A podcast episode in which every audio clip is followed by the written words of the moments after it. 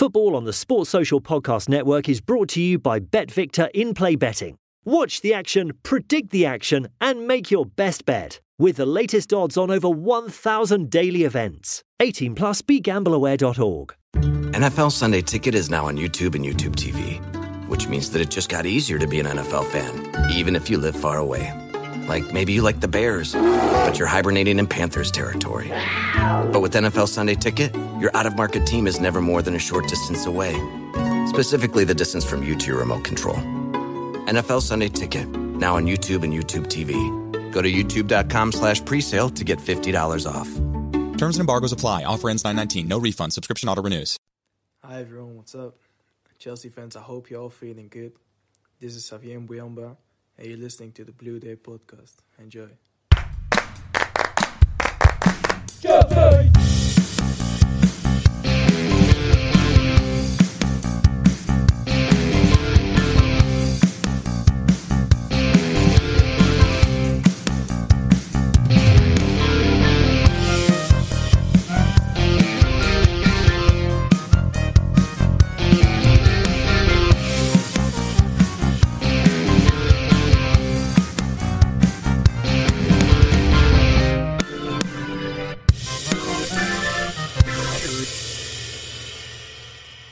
Fellow Chelsea supporters, welcome back to the Blue Day podcast where we have a special guest that has joined us again. He is here to talk about his latest Chelsea book called The Boss. And plus, we're going to be talking about certain managers that have graced Stamford Bridge. Here, here is Harry Harris. Harry, welcome back to the Blue Day podcast for the third time. How are we?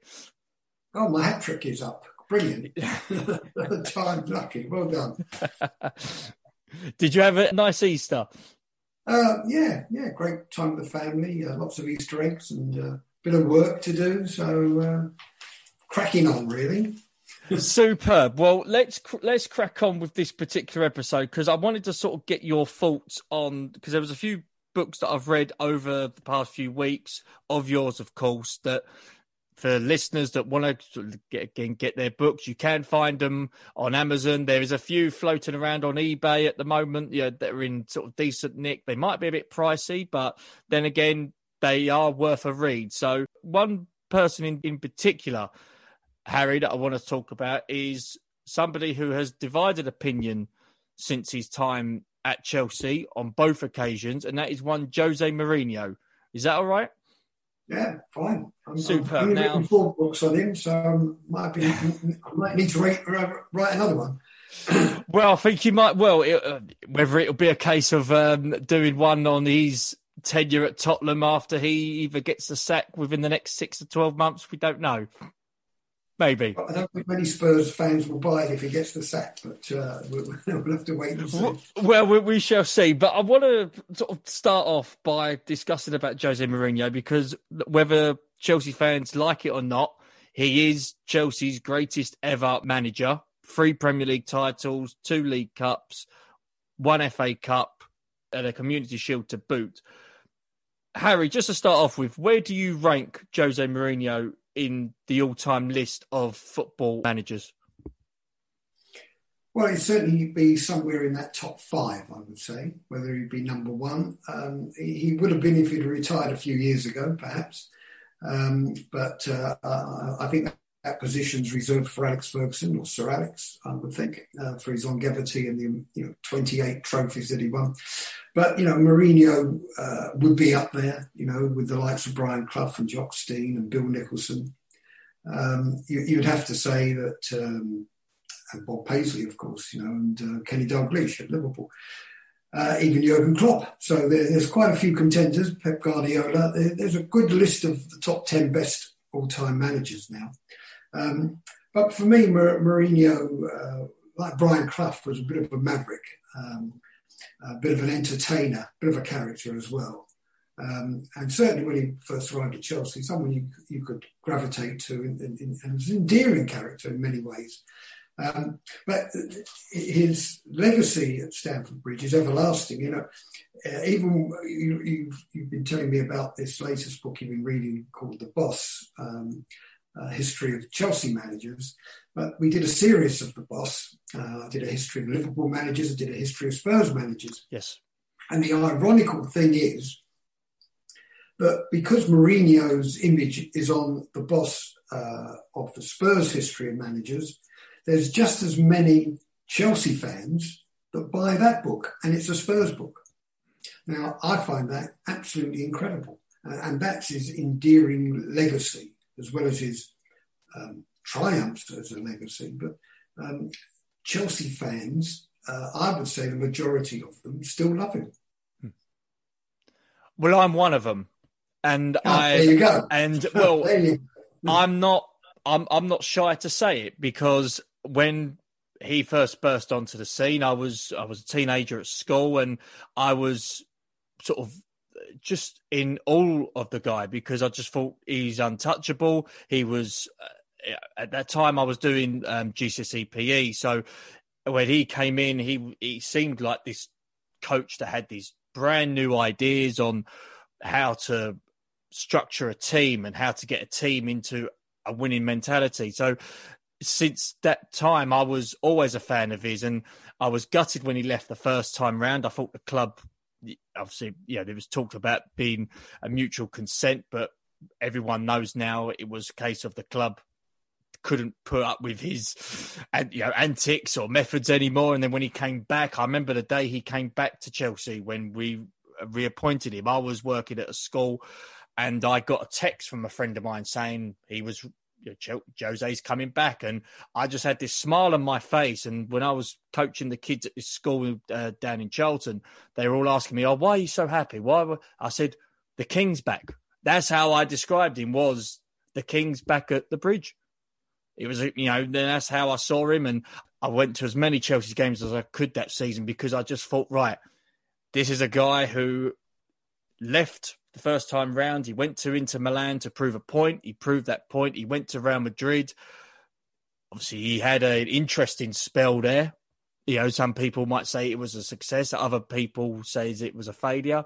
But he's back at Chelsea, and I, whether or not it was a crazy thing at the time, I did think that he was going to be there for five to ten years. I just had this vision of him saying, right, he's going to settle down Chelsea would want stability, and I would like to talk of go through that particular word stability because that that word in Chelsea doesn't fit really at the moment. If we discuss about this book, The Boss, that certainly is not the case. But I just had this vision of Jose being there for the next five, ten years. Obviously, it didn't work out. He was only there for you know two seasons. But even when he went to United, I was a bit annoyed, but I understood because he wanted the United job when Sir Alex Ferguson left and it was massively sort of discussed. It was massively in the media that when Alex Ferguson left, Jose wanted that job, and Jose was a little bit disappointed that he didn't get it when David Moyes did. So he obviously went to United, but all the times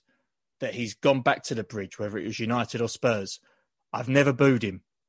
Fans around me have and have called him every name under the sun, but with me, I see him as what he did for the club. I see that as a little bit of loyalty. Yes, Jose obviously gets a little bit annoyed at times when Chelsea fans boo him, and I think it's still to this day. I, I don't understand why that that is the case, but no, from a Chelsea, from one minority Chelsea fans' perspective, there's no way I, I, would ever boo him if he returns to the bridge. Even even if he went to become Arsenal manager, I still wouldn't boo him. Hmm. Even Arsenal manager, wow. well, you never know. It it, it could it, it, could happen. I doubt it very much. Uh, I, think, I think he's really um, he's really reached the end of his tenure uh, in in top clubs with Spurs. Uh, if he fails there, unfortunately, I think um, uh, it really is a, a, very evenly balanced situation he's got there at the moment. It could go either way. Uh, the odds would favour him go the wrong way, and I can't believe an, another top club in English football would hire him. Do you think it's make or break for him at the top level if that's the case? Because after Tottenham, where could he go? Well, it, it, there's numerous places he could go. Um, um, he could go to America. He could go to uh, Far East, Middle East, mm. uh, China. Um, I mean, there'd be no uh, shortage of uh, huge offers around the world for him. Um, but in, in, the powerhouses of um, European football, uh, uh Italy, Germany, France, and England, Spain, uh, I, I, think he's done his rounds now.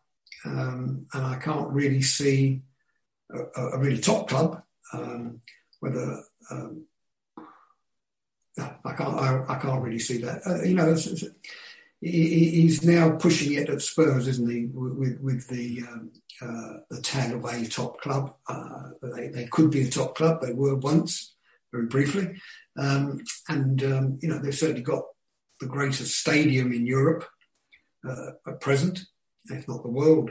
Um, so the infrastructure's there to be called a great club, but you know he's he's, he's uh, made the comparison already, hasn't he? He said, uh, I'm the same manager, but I had, I had, different players when I was hugely successful. Um, and, and, it's that ambition um, to jointly have a great stadium. And Arsenal suffered this for many years once they moved, that the investment in the team wasn't as significant. So that, that's the issue he has at Spurs. Um, but, you know, Mourinho wants world class players wherever he goes, and, and that costs premium price. And, and prices have escalated. So um, to find the right fit for him after Spurs in England, where, where, would you suggest? I can't see it. You know, he can't go back to Chelsea for a third year term, can he? Um, so um, I, I think there'd be plenty of opportunities for him if you're if you're talking about the level of of earnings. But he was out the game for almost a year before he got the Tottenham job. Um, so I can't see him being at a top club in Europe now. You mentioned with Jose, he every time he goes to a club, he spends a lot of money. You know, whether it was at Inter, even at Real Madrid, he he, he had a great team when he inherited, but he still wanted to improve the team. And I remember when he turned up at Chelsea in 2004. Obviously, Ranieri got sacked, but he's Ranieri spent a lot of money on players, and Jose did the same by bringing in the likes of Carvalho, Ferreira. But players the one thing that sort of got me, and with again reading you know various books and going back through history, he didn't spend a lot of money the first two seasons on world class established players. Sort of looking back, do you think that that was Jose's mantra to not buy world class players? Because obviously now that's completely changed. When he was at Man United, he brought in Pogba or Ibrahimovic. When he was at Tottenham, he's brought, say, for example, Bale back. But at Chelsea, the first two years, he didn't bring, he didn't buy world class established players like, you know, to two names on the top of my head, Clarence Seedorf or Edgar David, sort of a, you know, them sort of type players. Do you think it was a case of Jose still trying to sort of blend in players that he might have known or players that he can mould into a world class team with the likes of Terry and Lampard? Yeah, I think I think you're looking at a completely different era where there, there were some up and coming world class players, and they and they were reasonably priced. Um, now, anything that moves uh, has a premium price. If you're, if you're, if you're looking at a club owned by Abramovich or, or, Man United or Man City, you know they all come at premium prices now. It's it's much harder to acquire those type of players, particularly with their, their level of salaries. Um, you know these super agents and the, and the commissions they're asking, it's, it's a different era. And I think um, uh, managers like Mourinho suffer as a consequence of that because they do need players of, of such a high caliber. Whereas um, the new kind of managers that are coming through, uh, like Guardi- uh, Pep Guardiola, but even more so Jurgen Klopp, um, they do improve players hugely improved them. Um, I'm not saying that Mourinho didn't, certainly in the early days he did. Uh, and very much you can liken Mourinho's early days to what Klopp has been doing at Liverpool. So um, I think that's where even Klopp suffered, you know, having won the title for the first time in 30 years, following on from the Champions League. They needed really big investment and um, opted against it. And that was a huge mistake, and they're paying the consequence, and we'll have to address it this summer. So um, you know, there's no getting away from the fact you need class players at the highest level, and the more the merrier. Uh, otherwise, you just can't compete. Jose obviously did change the mindset of individuals in the squad, but also you know the whole squad itself. You know the likes of William Gallas and Eidur Gudjohnsen have come out over the years and gave interviews whereby Jose just changed the whole mindset of the team, saying, "You are winners. I am coaching a world class team." How crucial was it for Jose and for Chelsea to win that title in 04 and 05? Because if it didn't, what, in your opinion, as again you've seen football for decades, what would do you think the ramifications would have been for Jose had he not won the league that first season? Um, I, I, think they'd have given him more money and won it the following season. I think they were convinced they'd got the right coach, the world's the world's best coach at the time, and they had. And um, but you know, he didn't need to rewrite history. He he, he delivered, and he often does deliver at the start. Uh, it's just he, he always has a, a, third season syndrome, even a second season syndrome more lately. But um, it's this uh, idea of that you might have had uh, a utopian idea that it might come for five or ten years back to Chelsea. Um, it's more likely ten months at Chelsea yes. now. Talking about the boss book, you've got you've got the update with the new boss in it, um, I'm tempted to have kept more more pages empty at the back for the next one. Uh, uh and after after losing five two to West Brom, I actually tweeted, you know, we're, we're, we're preparing a new update with a new coach.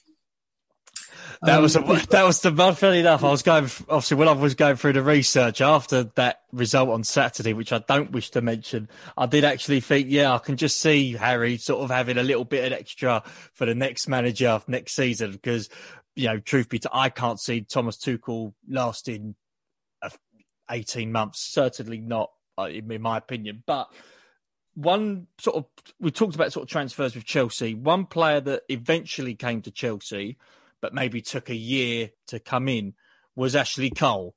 Now there was a lot of stories going about, you know, 2006, 2007 about Chelsea tapping up Ashley Cole.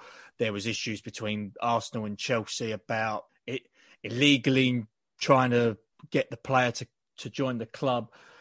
There was the infamous meeting that was caught by photographers of Cole meeting Peter Kenyon at the time and Jose Mourinho. What was your memories of this particular occasion and what were your thoughts on it at, at that time? Because although I can imagine clubs meeting players was quite normal, nothing to this extent in regards to how it was quite in the media pretty much 24 7. Yeah, well, uh, I actually smiled to myself when, when that occurred because, you know, one of the greatest rules of life is not to get caught, isn't it? You know, you do an awful lot of things, but don't get caught. You know, you know, tapping up of players uh, over the generations. I mean, it's laughable how often that's happened. So, but um, you, you just don't get caught doing it. You know, yes. to, to, go. It was pretty naive to all turn up at a hotel. You know, not, not expect someone to have spotted it, and, and as they did. Uh, and in, in, this day and age now, smartphones and cameras, re- really, that that was. I mean, that was just bizarre because you know uh, I'm, I'm writing another book this year, and I'm talking about a manager, and I've, I've been, funny enough, talking to a player this morning who, t- told me how the manager, you know, openly tapped him up, you know, rang him up twice. One time, both times actually didn't sign him, but twice this player was tapped up by this particular manager and just ring him up. In, in, in, that day, I mean, no one taps up. Managers don't tap up players. There's no need. There's so many agents, so you know, prominent and active. Um, so as the influence of agents grew, there was less need for the manager to do the tapping up. But journalists would do the tapping up. People, you know, managers would come on to me and say, "Well, would I, would I have a word with the player? I can't. I don't want to do it. Don't want to get caught." But to t- all to turn up together, I mean, yeah. it was quite bizarre. Really. Really Why do you think Chelsea denied it for so long? Because at, at, at, first, Chelsea put out a statement saying that you know this we wasn't discussing about Ashley Cole coming to Chelsea, we, or we are declining to comment. We, you know, there's there's nothing to look into. There's nothing to see here. And then obviously, eventually, as soon as Cole arrives at Chelsea, it's like, well, yeah, we we did sort of speak to him. Why why do you think Chelsea denied it for so long? Because it just made them more look more like fools. Well, because they they had hoped it would just go away, and they just hoped that um, you know, well, we, we were just talking about a new range of clothing for him. You know, who knows what they, they, thought in their minds they could get away with, because in football they've got away with so much for so long. It's just incredible what, what's gone on behind the scenes. Um, fortunately, you're not asking me about that because I'd need an army of lawyers with me. that might be for another interview, potentially. might be for another one. Um, just back to Jose, uh, his first sort of time at Chelsea, looking sort of back on certain games that he was part of, he did antagonize a lot of other coaches and managers. Do you believe for Jose it was an ego thing that he wanted to be number one, or was you was it a case of Jose playing mind games with that individual to try and make them make the first mistake? Well, I'm just amazed that you believe Mourinho's got an ego. I can't believe you said that. I really can't believe it. Uh, no, I think um, you, you, know you you hear this phrase turned out by pundits all the time. You know, it, it's a bit of both when they don't really know the answer, do they? So it's um, I'm gonna I'm gonna sit on the fence and go for a bit of both.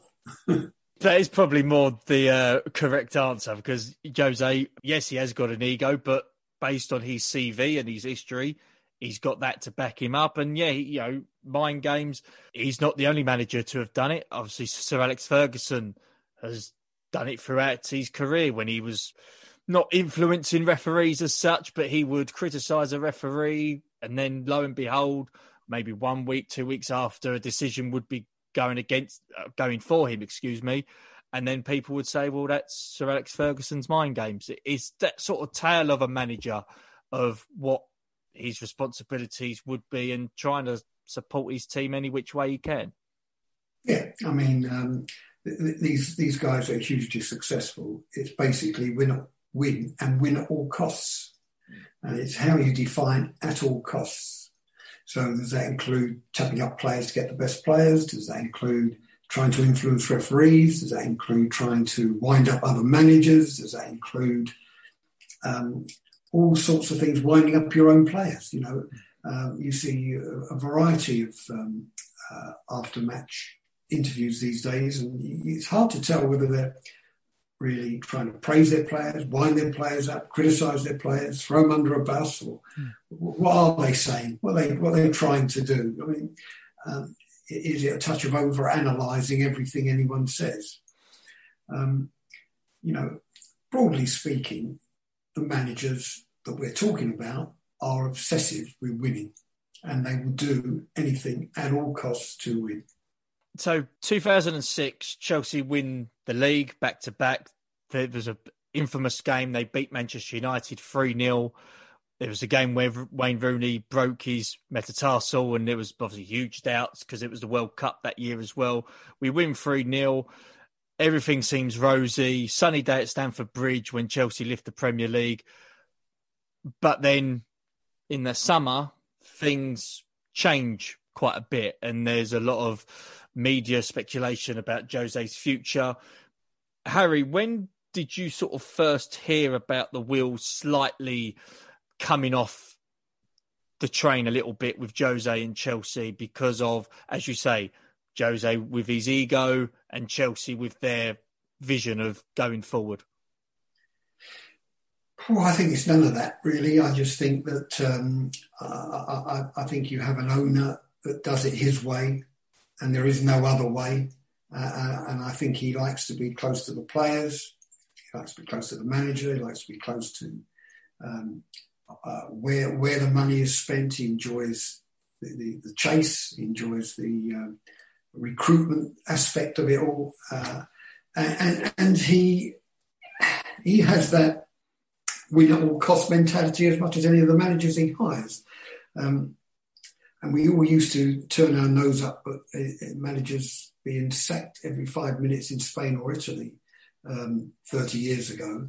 Um, well, that shouldn't that shouldn't happen. Wouldn't happen here.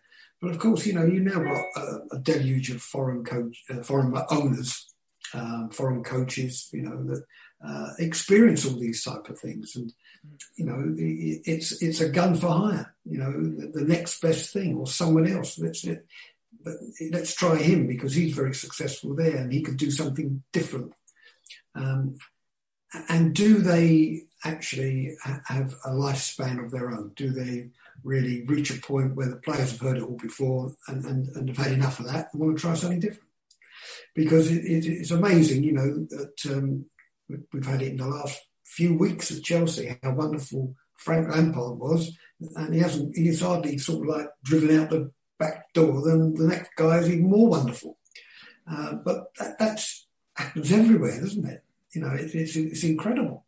Um, um, and then one defeat. I mean, he's had a dozen odd games or more, isn't he? Uh, with, with, with, almost an unblemished record and one horrendous defeat, and we're already laughing about when he's going to go.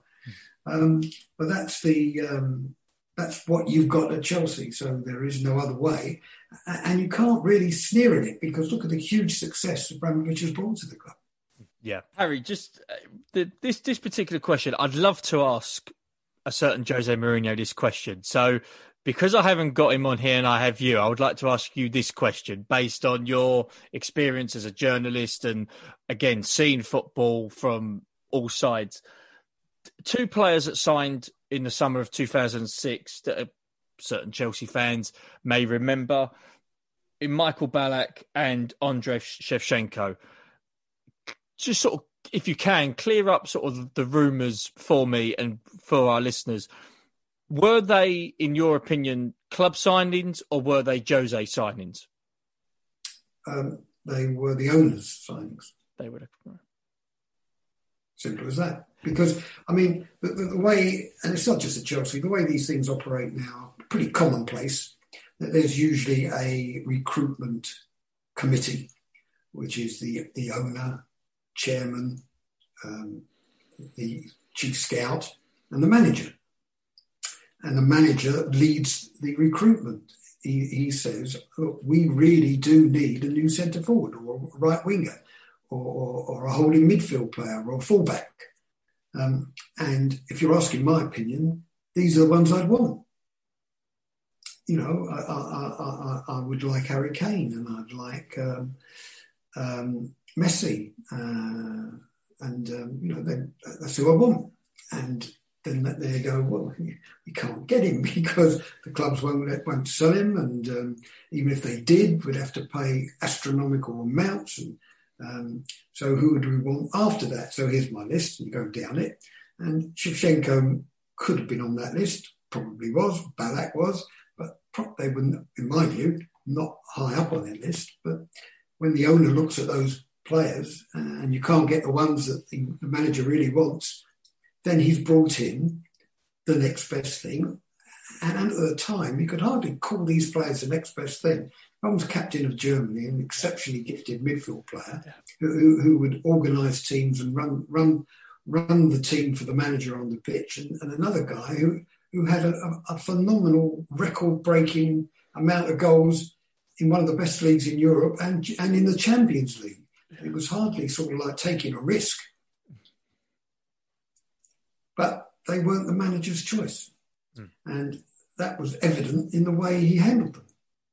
Do you think because of that, that was partly start of tension between manager and club? Because again, and it there does seem to be a, a pattern forming when it comes to Roman liking a player and he will sign him much to the manager's sort of resistance you know, and I look back to someone, and again, someone in the book that was, he's in the Premier League now with Ancelotti and Fernando Torres coming in. There does seem to be a pattern with Chelsea with buying players that Abramovich likes. Again, it's his club; he can do what he wants with it. But if a manager is showing resistance and maybe saying, you know, this is who I need rather than who you want, of course there's going to be tension there, surely. Yeah, I mean, it's not unique to Chelsea. I mean, I, I, think one of the greatest examples I could give you is uh, a dear old friend, Ruud Gullit, when um, uh, he was un- he was unceremoniously. Uh, let me reject this. That's not him now, is it? no, he was unceremoniously rejected uh, by Chelsea. I mean, won the FA Cup, the first trophy, 26 years for the club, but still managed to kick him out. Um, and he ends up at Newcastle.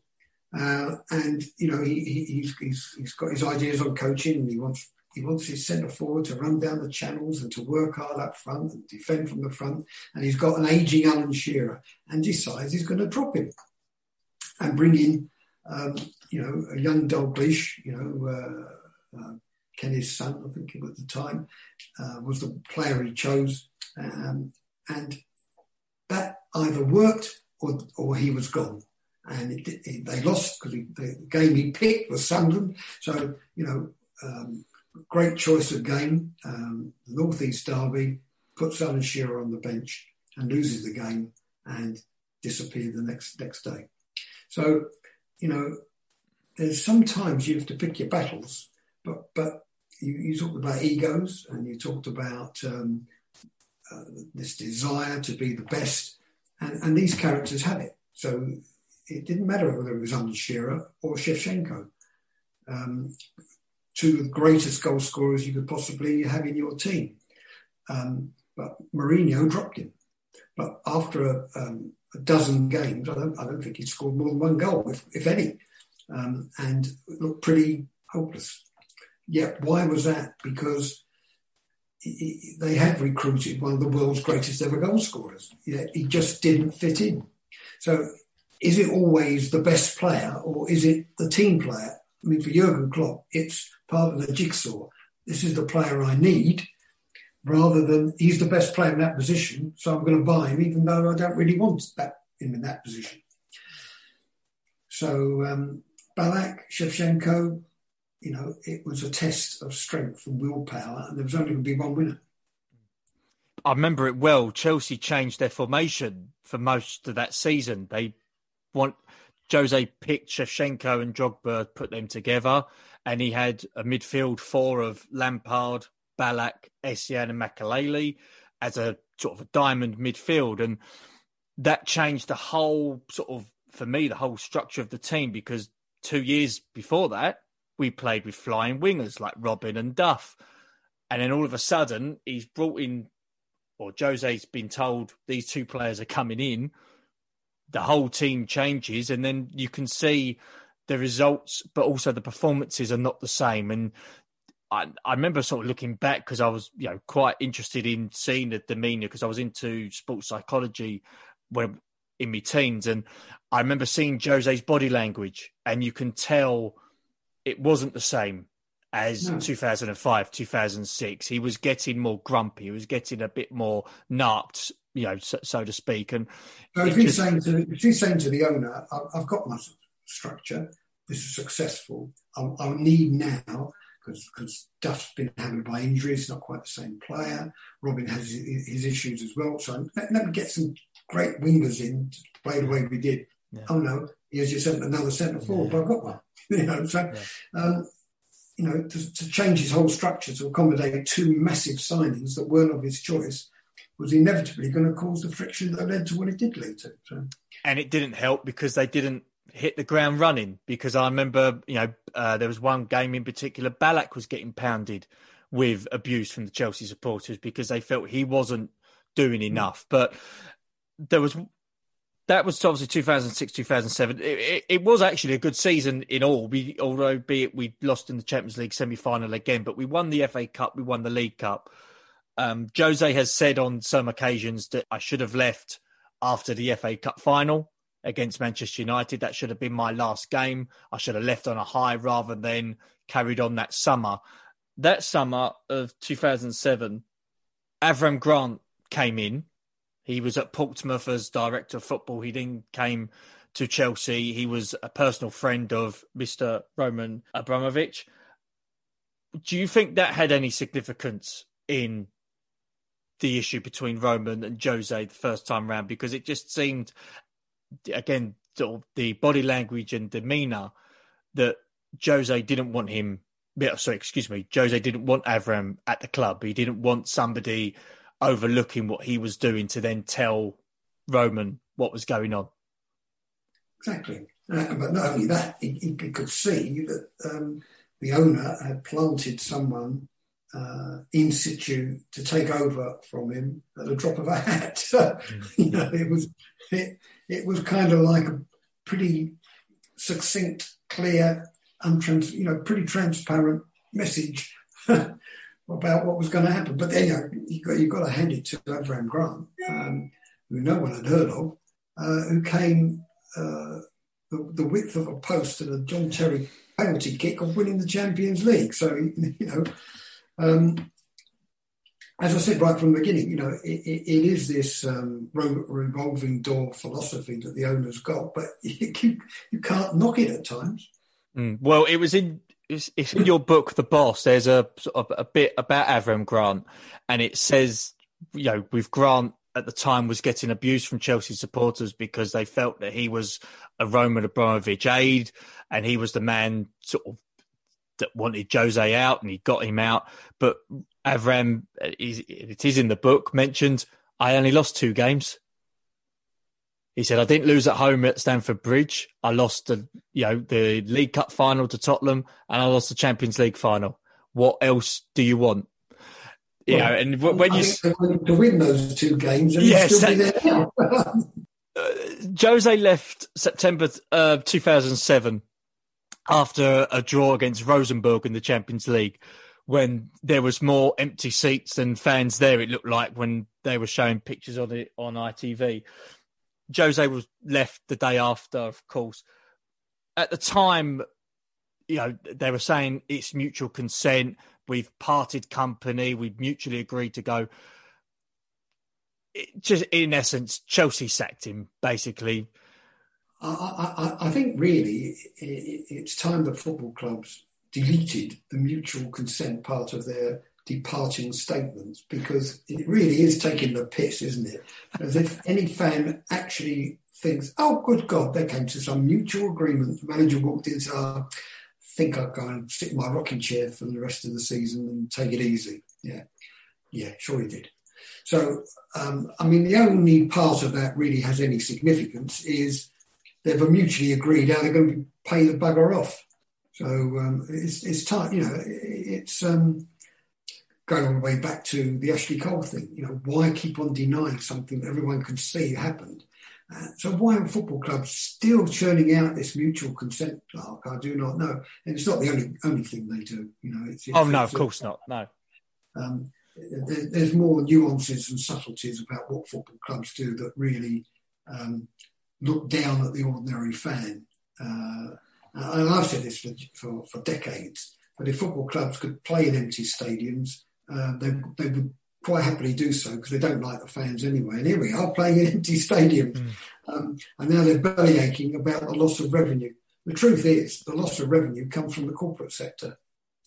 Uh, and that's the big loss in revenue. Um, because, you know, advertisers want to connect to that corporate sector more so than the ordinary fans, but, but the ordinary fans as well. But um, there is a big loss in income now because even the ordinary fan has become a sort of like mini corporate. You know, there's so many bars and restaurants within the complexes of new stadiums. Um, and uh, I don't think football clubs will have the same attitude towards ordinary fans now. Uh, but when they only paid their three and sixpence and, that, and probably had their sandwich outside before they came in, um, they were given very little credence at all. So he's gone, as you say. Grant came in. He was a, a width of a post away from bringing the European Cup to Chelsea. Obviously, Man United did win it in Moscow. Many millions have been spent on compensation with managers in between 2007 and 2013. When Jose comes back in the summer of 2013, he leaves Real Madrid to rejoin Chelsea. Chelsea at the club, you know, again, in my opinion, was at a crossroads because Benitez was there after um, Di Matteo was sacked, and I think the fans probably would have rioted Stamford Bridge if Benitez stayed there for any longer, to be honest with you. But for me, Chelsea were at a crossroads. They went to look to appoint Jose Mourinho. Do you remember sort of that particular time? Were there any other managers that you would know that Chelsea were looking at, maybe thinking, if we go for Mourinho, we know what he's like. Maybe we shouldn't go there, or should we go with the devil we know rather than the devil we don't know? Well, the manager they wanted was Pep Guardiola, um, and they um, offered him four times the amount of money he'd got at Barcelona, but he was determined to, to take that year sabbatical. Um, and I don't think they were looking beyond that, really. That's the guy they wanted. They should have been looking at Klopp, um, and they weren't. They didn't think at that point he was good enough. They wanted. They always want the world's best. You know, they're looking. And, and Mourinho, when he first arrived, was, was, looking like the world's best. Um, Klopp has become the world's best. Guardiola is or has been the world's best and can be again. Um, and, and, that's what um, Abramovich wants. You can't really knock it. He's looking for the best, whether it's the best player um, or the best manager. He wants the best at the football club. Uh, but it's not as easy as that, no matter how much money you throw at it. Uh, and I think he's found that um, tough to understand particularly in, in, in uh, commercialized industry such as football, um, you know, and uh, uh, he, he, probably finds the whole thing very strange. But but people have said no to him. Was you shocked that Chelsea appointed Jose for the second time? Um, totally shocked, and I'll tell you why. Because he, would never done that before. Um, He's never appointed, and that's why I was shocked when he appointed Frank Lampard. He's never trusted English coaches. Hmm. Um, and I think, you know, he's, I think, I think he's running out of ideas. He's running out of who to appoint. He, he, he's missed the boat uh, with Klopp and Guardiola. Um, but, you know, he did try with Guardiola. You, you can't um, argue with that. He tried very hard. Um, and uh, you know with, with, some of the top players. You know he, he, he wanted to re- recruit Aguero, um, and um, I, I, was convinced that he had done. I'm sure he was as well um, when he really sorted off somewhere else to Man City. I think that was a big shock for him, but. Um, I, I think he has a problem at Chelsea because they still are short, I think, um, in, in their team. Um, I, think, I still think they're short of the right coach. Um, and I think they've got some way to go. I think I think Frank Lampard could have grown in the job. When I spoke to him, he said, "You know, um, did I take the job too early?" Well, he said, "You never know; it might never come up again." But I think for him, it might have done. But he really needed to have proven himself. I think at other clubs, um, bigger clubs, uh, and I, think the way uh, Steven Gerrard has proved himself at Glasgow Rangers. It's a huge club. Whether that's sufficient to convince um, the board at Liverpool to uh, he'd be the number one to replace um, Klopp should he go or when his contract expires in 2024, um, I think it is. And I think Frank they really need to be at a top club rather than at Derby County uh, to gain that experience. So it was a big risk for him. He knew it but he, he, he loves Chelsea and wanted to take it. Um, uh, I think John Terry has been a bit shocked that uh, Frank Lampard got it before him, and he felt that he was taking the right route as an assistant at a big club. He now needs to go to a big club and prove himself if he wants to be in the running. But I think Abramovich got his fingers burnt with Frank, and I don't think he'll appoint another English coach. I agree with that. I think he obviously tried it with Frank. He knew that he the fans would be behind the appointment. And because of the transfer embargo, it looked at the situation, as you say, if I want a world class manager, who's going to come in? I might give him loads of money, but who's going to come in knowing that there's a transfer embargo? He can't bring his own players in. And with Frank having Jody there, who knows the academy and brought in the likes of Fikayo Tomori to Derby, Mason Mount to Derby, gave him the opportunity at that time, hindsight being a wonderful thing, it worked. And it showed that season with the style of football that Frank was implementing. And, you know, Frank as, as said in previous interviews, that he got a lot of the methods he used at Derby and at Chelsea from Chelsea managers like Ancelotti, Mourinho. And it is unfortunate that now, as you say, Roman's fingers are burnt and he chances are he won't go down that route again. No. The worst thing that happened before old Frank was the embargo was lifted. Um, I, well, I, yes. think the team improved, I think the team would have improved enormously had it not been. Because look at all the phenomenal, well, a quarter of a billion pounds worth of, of old rubbish before, you know, what I mean. I'm gonna. I, I, I, am going to hold my opinion on them until until further down the line. But well, you can tell I haven't. no, certainly not.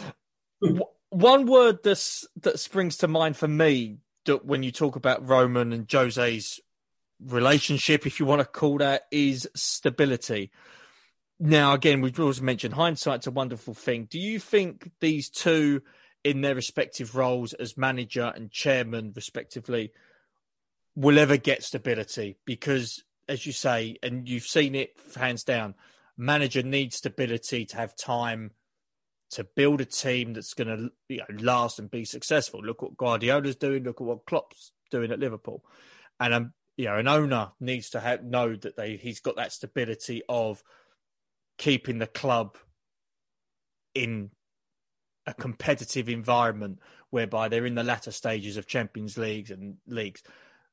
Based on what we've obviously looked at before with Chelsea and the amount of managers that they've gone through, do you think both of them people, both of them individuals will ever get stability in football? Jose Mourinho and Roman Abramovich. Well, uh, here's a way to answer that question. Uh, if you're an Arsenal fan, would you keep the current Arsenal manager? If it was me, no. Really? I mean, he seems to be the perfect fit for Arsenal. Yeah, played for Arsenal, Guardiola's assistant, you know, must have the right ideas being his assistant for so long, brought up in Spanish football, you know, with the Barcelona, Real Madrid style of football. Perfect fit. Yet you say no. And Arsenal are languishing in mid-table. So all the Arsenal fans would say no. The board can see the, the vibes, so they sack him. And who they get? Who do they get in? They either change their ethos, but the reason why I say no is because I I looked saw highlights of Arsenal uh, on the weekend, and you're they're up against a Liverpool side that uh, their confidence has been shot at times this season, and they've been defensively very very frail. I don't think the players are playing under him. Well, it, it, this thing about having lost the dressing room, I don't think managers have ever found the dressing room. I mean, lose the dressing room. I mean, you know where it is. You turn right, turn left, and there's the dressing room. I mean, players are the same in every football club you know, the 11 you pick, they think you're wonderful. Um, the other 11 that you, you, leave out, they think you're, you know, they, yeah. you, I don't want to repeat it, but they, it's the same yeah. everywhere. Yeah. You know, um, so if you're recruiting at Arsenal, where'd you go to? You know, I mean, who, who next? Go back to George Graham, get, dig him out. Look, you know, you're not going to get stability anymore. People want, you know, it's, it's a results-driven industry, yeah. and, and, Arsenal need success on the pitch, and they're not getting it. Um, so the, poor bugger, although might be the perfect fit, isn't going to be um, there next season, is he? We all know that.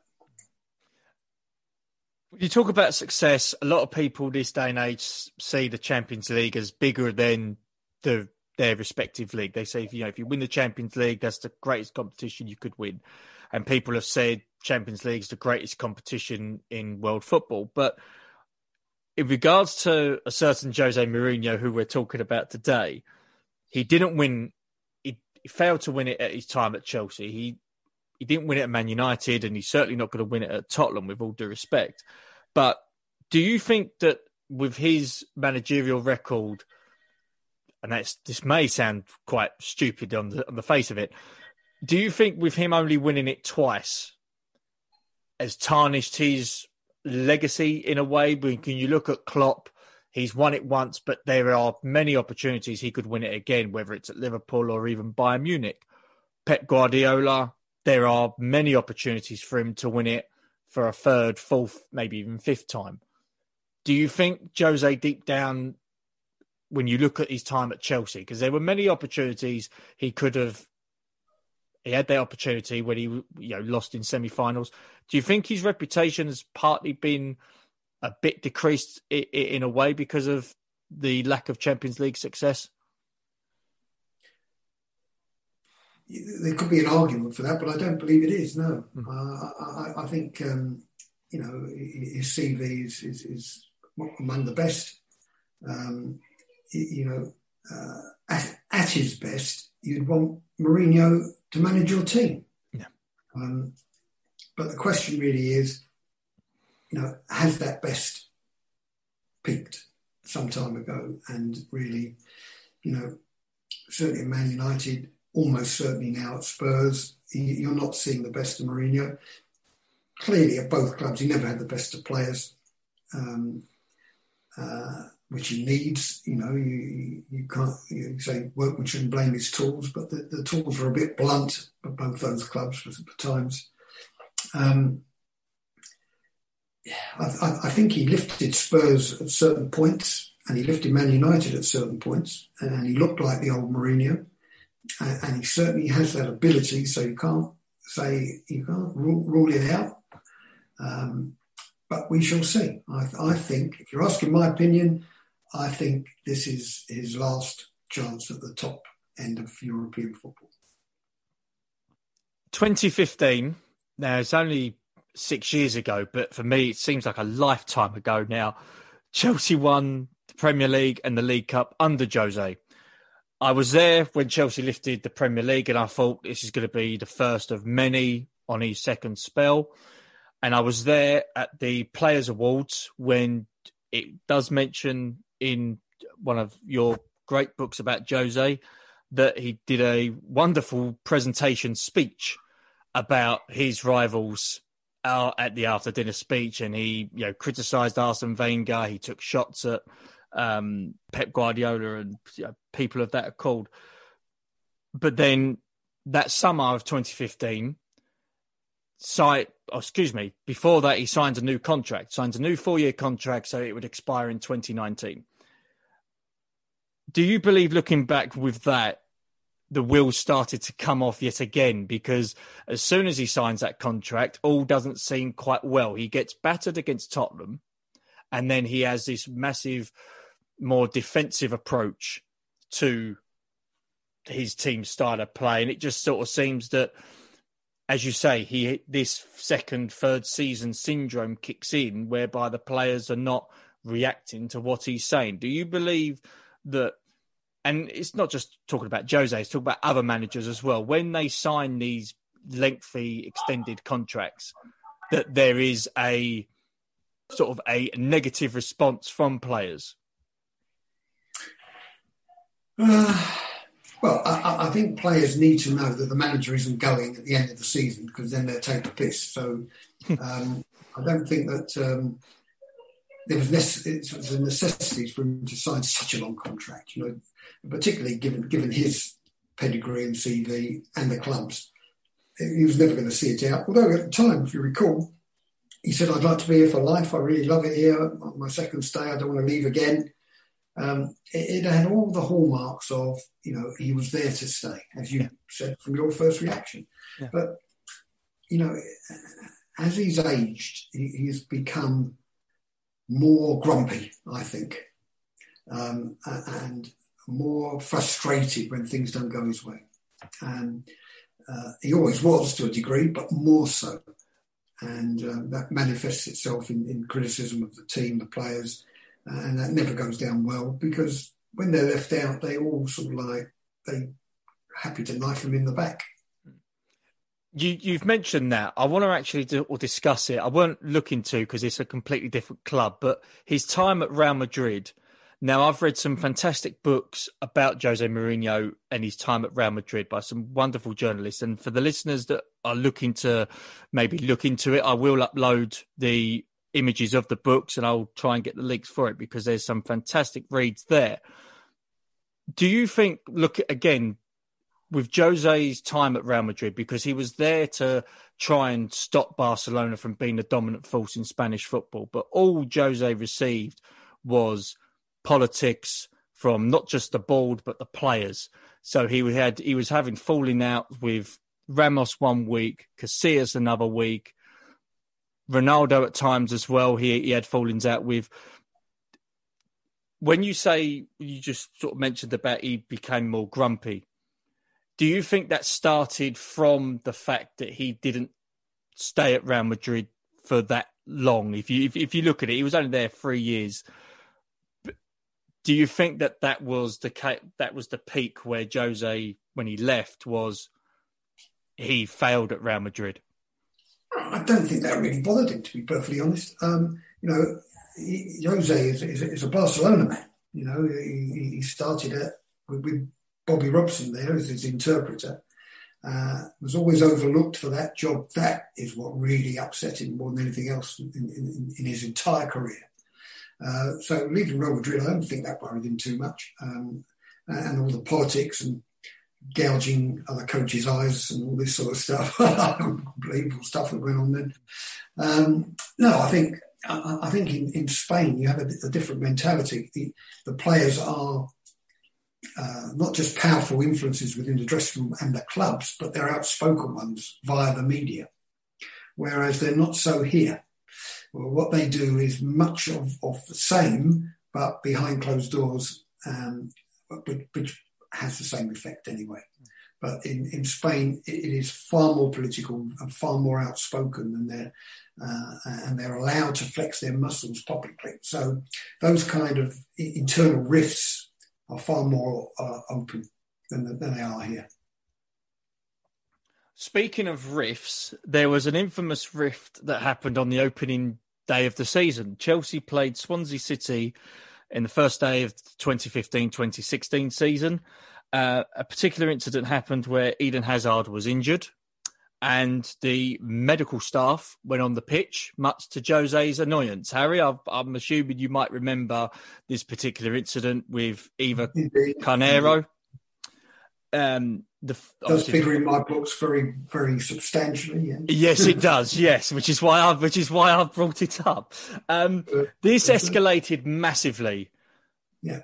On the day and weeks, months after the incident, what were your thoughts on on this at this time? Because again, you've said it, it it is in the books, and Eva's had her say on it a few times. Obviously, she hasn't said the whole thing, you know, whether or not it's to do with contractually or legally, maybe. But Jose has obviously, as it mentioned it, but there was a massive to do in regards to player safety as well. You know, at the time when he, both physios came on the pitch to treat Hazard and Jose had the ump. What were your thoughts on it? Because uh, everyone at the time was like, "What? What the hell's going on?" Well, it, it, it was simple, really. You know, that's what a manager who wants to win at all costs will do. You know, it, it's it's gamesmanship, uh, and, and, that happens all the time. Uh, but it just happens to be the way he treated uh, a woman, um, which was pretty crass. Uh, and you know, Abramovich has some very high-powered uh, and influential figures um, running the club for him uh, who, felt that was uh, unacceptable. Um, and it was unacceptable and it had enormous repercussions. Um, but you can see why he did it. And I don't think he did it because it was a woman. He did it because he, it was not the way he would have managed that situation. Um, it might not be sporting, but um, I don't see Mourinho as a sporting character. Not, not a man who hides in a, in a washing basket to um, circumvent a ban. So, you know, that, that's the way he would have seen it, you know, quite simply from his point of view. But of course, as you mentioned, from a, a health and safety point of view, um, doctors and um, physios sitting on the bench have a duty of care to, to those people on the, on the football field. And, that, and they were exercising that duty of care as they should have done from a medical point of view. So you had two uh, diverse uh, aspects of life of one incident, and both were correct uh, in, in, in the purest sense of, of a manager who, who would uh, do anything to win a game, whether it was bordering on cheating or lack of gamesmanship. Where on the other side you had medical experts who were doing what they thought was right for the for the person who was injured. On the balance, when you look at it, Mourinho was in the wrong. Yes. Do you think looking back, he looked at that and how his reaction was? Do you think he, if if ever he was asked a question, do do you regret it? Do you think he does? Well, I would think after all the legal cases and the um, confidentiality clauses, I don't think he'd comment. Actually, that's a good point. No, that is a good point. that is a good point. That season, um, Chelsea just had a disastrous spell between August and December. Um, I think there was the game against Leicester. We, who were became the eventual champions that year. I think we lost three 0 or three one. Afterwards, Mourinho was speaking to Sky, and he just you know put the put the players under the bus and just blamed them and pretty much criticised them.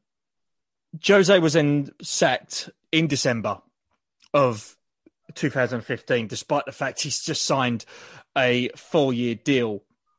When it came to Jose sacking, there was a sort of a period where there were certain media outlets, maybe not this country, but in America and Australia, was saying that Jose is going to stay, but that he should get rid of the entire team. So the players that don't want to play for him, the players that have allegedly gone to Roman Abramovich and said, "I do not want to, you know, work under this manager no more," allegedly. There, there was no way that was going to work whereby Jose would have 200 odd million pounds and say to 10, 11 players, there's the door. It, it was either going to be players or manager. One of them had to go at that point. Ah, well, um, the power lies with the players these days. It's as simple as that. Doesn't lie with the manager. That that was 40 years ago, not now. You know, the power lies with the agents, the manager, uh, the players have to say. You know, they have such enormous value in the transfer market. Um, you couldn't just say, right, we're back in the manager, getting rid of the players, and everyone goes, hey, look, you know, there's a boot sale of all these world class players, we'll pick them up for next to nothing know, I mean, it's just it's just not sustainable. Michael Emenalo, uh, again, I've I've got certain opinions of him. Other Chelsea fans have got opinions of him. Of course, he's he's no longer at Chelsea, but he did an interview straight after, and he mentioned that Jose had to go because they saw Chelsea Football Club was in trouble. Now, I forgive me for the listeners that may sort of know their history a bit more than me, but I think Chelsea were 16th at that time when Jose was sacked.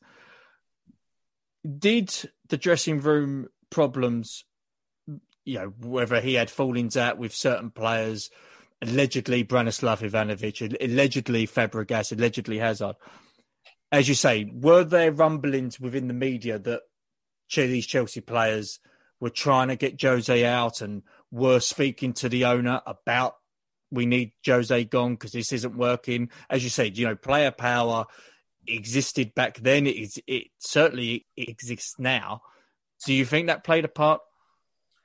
Yeah, I think all these things play a part. But I think the, the, the, the main thing you, you mentioned, as they were 16th in the table. I, I think Roman Abramovich looked at that and went, good grief.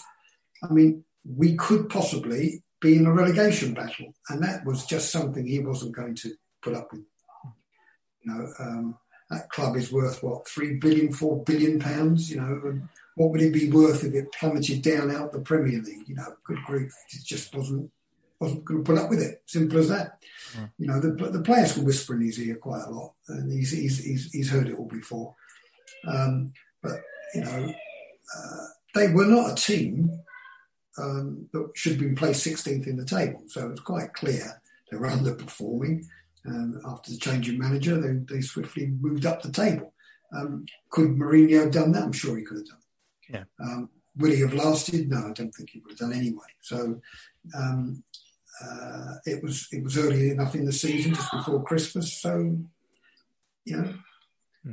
back to the old revolving door. Let's see what happens next. and I'll tell you what, the, the, the, whoever had come in, if they hadn't done it within three months, they'd have been revolved straight out. So um, you know, it, it's he, uh, a manager of Mourinho's quality should be taking the team down to 16th in the Premier League. Shouldn't shouldn't happen. Now the the book that I'm sort of referring to is called Jose Farewell to the King. So again, try and find it in sort of bookstores. It is out there. But the last sentence in that book, Harry, that I'd like to share with you, and I quote: "The Roman Abramovich regime may have started the process of eliminating the Jose Mourinho legacy. However, the fans will never forget." Do you think that's still the case today? That fans will not forget Jose Mourinho's legacy, despite the fact that well, how long ago? Well, how long ago did I write that? That was oh, good God. That was for about four years ago. Okay, um, I don't think anything's changed in those four years. Uh, I, I, I, think, uh, I've always described him uh, uh, as a modern day Brian Clough, a uh, bit like Marmite. You loved him or you hate him. So whoever loved him still does. Present. despite despite the fact he's at Tottenham, I've you know I've, I still hold Jose in high regard, and like I said, wherever he goes, he, he he could go to Arsenal, and I'd still go, okay, well he did this for us. So, but that was Jose, and I know that for you being a, a an avid Spurs fan, whether or not he's going to be there this time next year remains to be seen. But one book that you did do, which I would like to discuss if I can for a few minutes, is The Boss, which you can find on Amazon. You can find in all decent bookstores. It is a very, very great book. If you want to learn more about Chelsea's history and about Chelsea managers, it's got some great extracts from the likes of Carlo Cudicini and Alan Hudson and Glenn Hoddle about certain Chelsea individuals. Honestly, I don't get money from promoting this. It's just a case of I've I've read it oh, a couple of times. Arrive then. Uh, I have I have honestly I have I have read it a couple of times. It's a great book. So honestly, please buy it. So Harry, I just want to sort of discuss a few extracts from the book and discuss more more the personnels in the book. Um, what was the interesting facts and stories that you found from writing this book about Chelsea's managers from the past? Well, I think interviewing uh, their contemporaries, you know, finding the guys going way back to, to, talk about them because you can find a lot of things, you know, Google everything these days and find a lot, you can do a lot on research. But, you know, to actually um, tr- uh, call up somebody who actually experienced it firsthand and for them to reflect on it because a lot, you know, a lot of the time they didn't say too much during their careers for obvious reasons. You know, want, the manager had a lot, much more power then, and you didn't want to fall out with the manager then because um, they basically ruled the club. They did the buying and selling, uh, not the owners. Um, so they they probably said not as much as they would do now. So it, it was that, that, was the best part of the research, listening to the stories of the time. Um, so each um, each manager. It was it was good to sort of like find someone who actually knew him experienced it, was in their teams, and to talk about it through, and, and to get a perception through their eyes. It was interesting. Was there any stories that you found from the book that you didn't know previously that, that you was quite shocked about? Well, um, it takes a lot to shock me, but I mean, um, the, the, idea of the, uh, the process was to find stories that uh, hadn't been aired too much, if at all. So uh, I, I, hope people will find, uh, well, you, you, can answer it better than I, whether, whether when you read those stories from those particular individuals who experienced it, whether you, you discovered more than you knew before. So, well, I certainly did, yes. There you go. So that, yeah. that, that um, is very satisfying because that was the object. So I, I always find if um, I find it interesting, I'm hoping that the reader will. So if I'm, if I'm, interviewing someone, I'm looking for something that I didn't know before. Now, with Chelsea's recent history, which we have discussed in, especially in the two recent interviews that we've done, do you think in the fu- in the future we're talking about that Chelsea will ever have a manager that will last more than three years, or is that now gone? That it will be a case of you're either there for six, 12, or 18, or even 24 months? Because the last manager who had the three year spell was Jose between 2004 and 2007. And that was a long, in football, that does seem a long time ago. It does. Um, the answer to that is uh, you never know because um, certainly not under the current owner. Um, how long will he be the current owner? Well, um, if you've read some of my earlier books on Abramovich, um, uh, pundits and Chelsea fans were saying it was a bit of a wheeze. He had other interests. This would last a few months before he gets bored and goes off motor racing or something like that. Um, but um, from my information and what I knew about him um, and talking to people who knew him, uh, that was never going to be the case. And that's proven not to be the case, as we can see now. Um, but things don't last forever. Um, and uh, I, I, think this is a family affair, and I think he, he, he would like his children uh, to grow into uh, owning Chelsea. Uh, they may have a different, more modern approach um, more Western European approach, uh, more English approach to looking for stability, looking for a John Terry to, to last for 10 years. So if that ownership changed, look out. There might be something completely different. Hmm. there might be a John Terry arriving and signing a 10 year contract. You know, who knows? Um, so um, let's see. But, you know, things don't last forever. Um, and Abramovich, uh, his ownership of Chelsea has been an awful long time. Um, and it's not that he's bored with it, but he, he might want to give somebody else in his family a chance.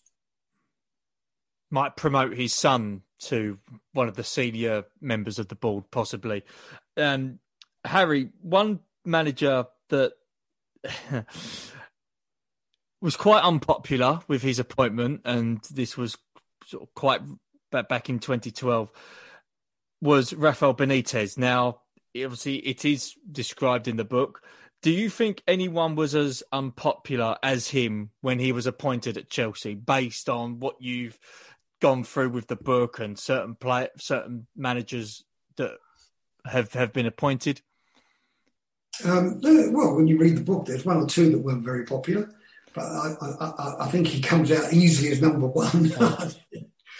Well, funny enough, you say. I remember um, I was talking to a, a, few Chelsea fans who was talking about Glenn Hoddle, mm. and I, I, do actually want to sort of point out that there's this you know, myth going on that Chelsea fans don't like Glenn Hoddle, and you know, me coming from a sort of an, an era that didn't see him play, but appreciated what he was trying to change the style at Chelsea, and I sort of uh, asked them why do you, why do you hate him, and they all still see him as a Spurs guy they, you know, they sort of yes, they appreciate the fact they took him to the FA Cup final in '94, but they said deep down he's a Spurs guy. We don't like him. You know, we, the one sort of thing I heard was he doesn't know his football, which I think is a load of bull, to be honest. Um, it's it's quite bizarre, but when I look at like you know the unpopular manager, and when you look at maybe you know Sarri at the time, he came in, not many people have heard of him, and then it was midway through the season, Sarri just com- completely and utterly made some interesting decisions. But when I look back to Benitez's time, obviously Di Matteo got sacked because of they were worried about Champions League qualification and they felt that he wasn't strong enough to lead the team forward. You couldn't have got any more unpopular than Mr. Rafael Benitez. No.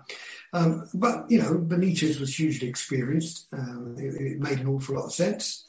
Uh, and Abramovich isn't shy of making unpopular decisions. But, you know, the most bizarre thing is about Glenn Hoddle. I mean, um, other than Abramovich himself, he revolutionised Chelsea. I mean, you know, um, uh, bringing in um, Petrescu, uh, Mark Hughes, Ruud Gullit, um, completely transformed that football club. And, you know, um, Glenn tells me many stories about when he first arrived, took over there. He couldn't believe it. You know, the training facilities. You know, he, he said, oh, "I'd rather taken the team to Hackney Marshes." You know, and when they and he, he said, "Well, where, where's my office? Where do I do the paperwork and conduct the transfer business?" And they they pointed to a press button B and press button A on phone box on the wall. And he said, "How can I do that?" And everyone going by and getting their cup of cocoa. You know, um, it was a quite bizarre transformation um, bizarre in the sense that people can't see the fact that he, he was the catalyst of, of, of, what changed perception of Chelsea, what probably would have um, attracted Abramovich to the club in the first place. To, you know, um, I mean, didn't you not go wow when you saw or former World Footballer of the Year turn up and able to play sweeper, centre half, you know, midfield, wing, centre forward? not in his prime, all his knees are gone by then, but you know, still the best player at that point ever to have played in the Premier League. So um, he was certainly not pitched up if Glenn Hoddle wasn't the manager. That's right. So, you know, um, quite bizarre, I think, if, if, people can't see that. I've even heard it down when I've when I've been to games and you know Glenn Hoddle's there on pitch side, whether it's with BT as a pundit, and they're like, you know, we don't like Glenn Hoddle. I'm like, why? This is a guy who, all right, was a Spurs guy, but even though everyone likes Mourinho, you know, you like Mourinho, but not not the whole Chelsea contingent out there like him. As exactly. Say, you know, it, it's um, it's a personal choice. Exactly. You know, it, uh, I can see what Glenn Hoddle did at Chelsea. Yeah. Um, and I'm sure the majority of Chelsea fans can see the same thing as well one thing that I did want to sort of ask with regards to Glenn Hoddle when he came in, he wasn't just a manager; he was also registered as a player. And it was uh, funny enough. I was going through the book, and it was talking about Glenn Hoddle, Ruud Gullit was a player manager, Luke Gianluca Vialli was a player manager. I can't imagine this day and age, especially in the Premier League, we would ever get a return of player manager, will we? No. No know, I think that that was the end of it. Really. Now, with uh, women's football is on the rise. It does seem with this new deal, broadcasting deal with you know the women's Premier League.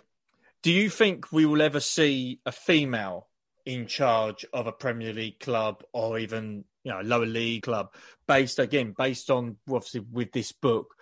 Do you believe there'll be a sort of a caption where you'll have to leave for maybe Emma Hayes possibly? to come in as a Chelsea manager in the future? Well, I mean, will we see um, the first black chairman of the Football Association? If we do, I'm sure we see a woman managing a football club in the Premier League. Um, if you're asking my opinion, I don't see either happening. You know, there, there's enormous amount of prejudices out there um, and have been for some time. They still exist, and I can't see them changing in the future not just with the boss as well, but I've also I was also reading the Antonio Conte book uh, that you also did a few years ago, and uh, I was also just wanted to sort of ask you this, Harry, if I can. Um, could you just sort of explain the process in structuring that particular book?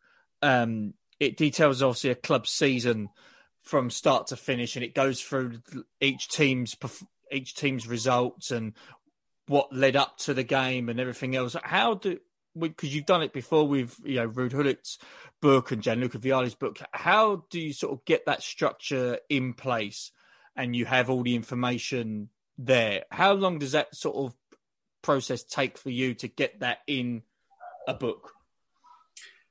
Well, funny enough, I, I always find if it's going to be a good read for the reader, which is the object of it, then you've got to make things easy to follow. So what I what I tend to do with these diaries is to make the manager the central character, but only if the manager is charismatic enough um, and interesting enough.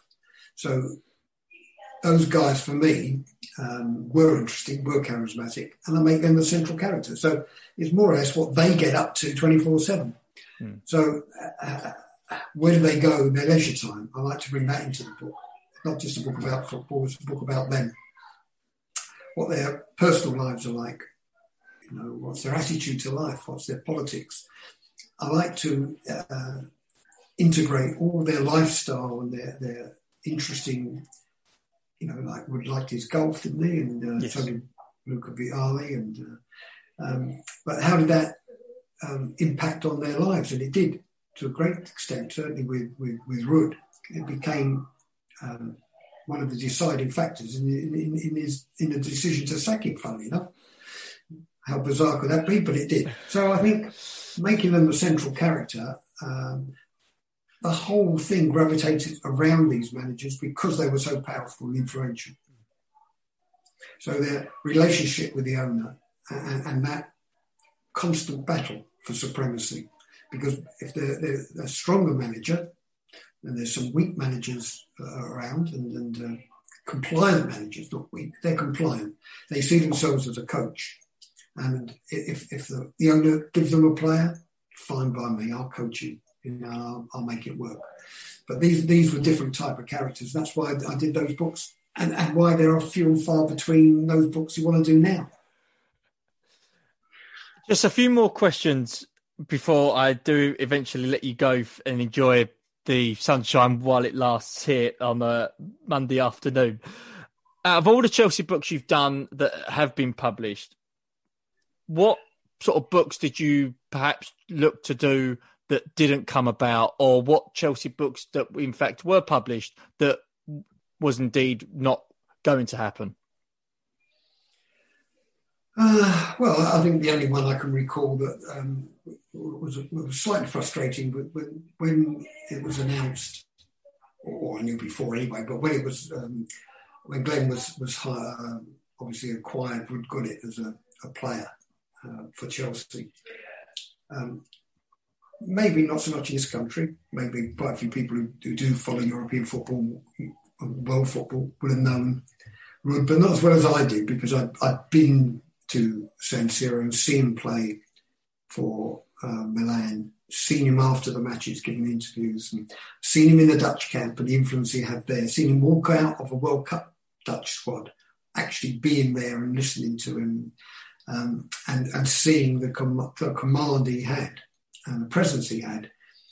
Um, that he, I felt he was going to have such an enormous influence, not only on Chelsea but on English football. But I went to do my first book on him, which was a, which was a biography of his entire life, and took it to all the major publishers, and they all rejected it.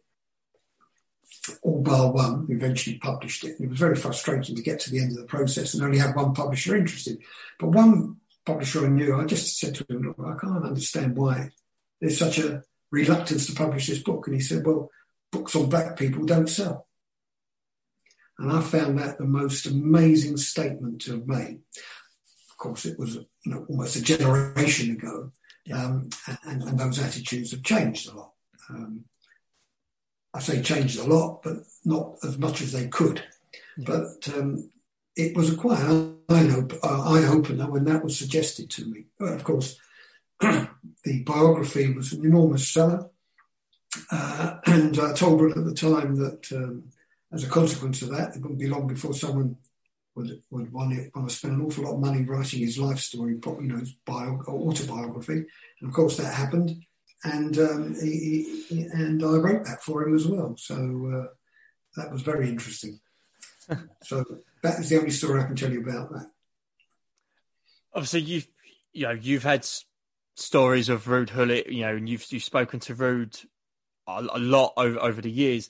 Was there any sort of Chelsea player or manager that was quite tricky to get stories from for your books that you've done over the years? Was there anybody that you know just didn't want to commute with yourself in regards to any information? Um, no, not really. I mean, I think um, uh, no, I wouldn't say that. But I mean, you know, it, it, it's it's a, it's a different style of book. You know, uh, as I was saying, you know, I do these diaries using the managers that I particularly liked as a, a central character for the book. Um, but you know, not really. No, I, I wouldn't say that. Harry, you've you mentioned obviously you've done the Boss books on Chelsea, and you've done the Boss on a few other clubs. You've also got another book that you're doing. Could you just sort of explain to myself and the listeners this new book that you're looking to get out this year? Yeah, I'm, I'm doing one uh, on Give Racism the Red Card. It's a history of racism in this country. That's out in uh, next week, in fact. It's available pre order now on Amazon. That's the uh, advert for the day. Um, and um, there's one or two more coming. But uh, I've got the dog biting my feet at the moment. well, I tell you what, Mr. Harris, I, I will let you go, but I just want to just say thank you very much for your time that you've that you've spent on the Blue Day podcast discussing your various books and discussing Chelsea stories, whether it's to do with Ken Bates, Jose Mourinho, Glenn Hoddle. I've absolutely had a fantastic time in listening to these stories, and I again would like to appreciate your time and thank you for being on the podcast. Yes, well, myself and Dolly enjoyed being on that for My pleasure. Fantastic. Thank you very much. Take care.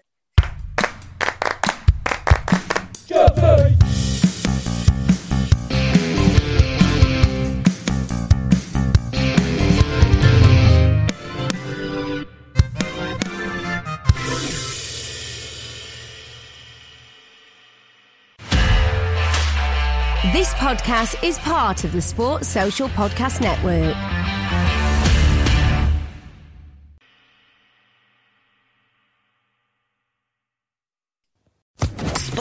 Podcast Network.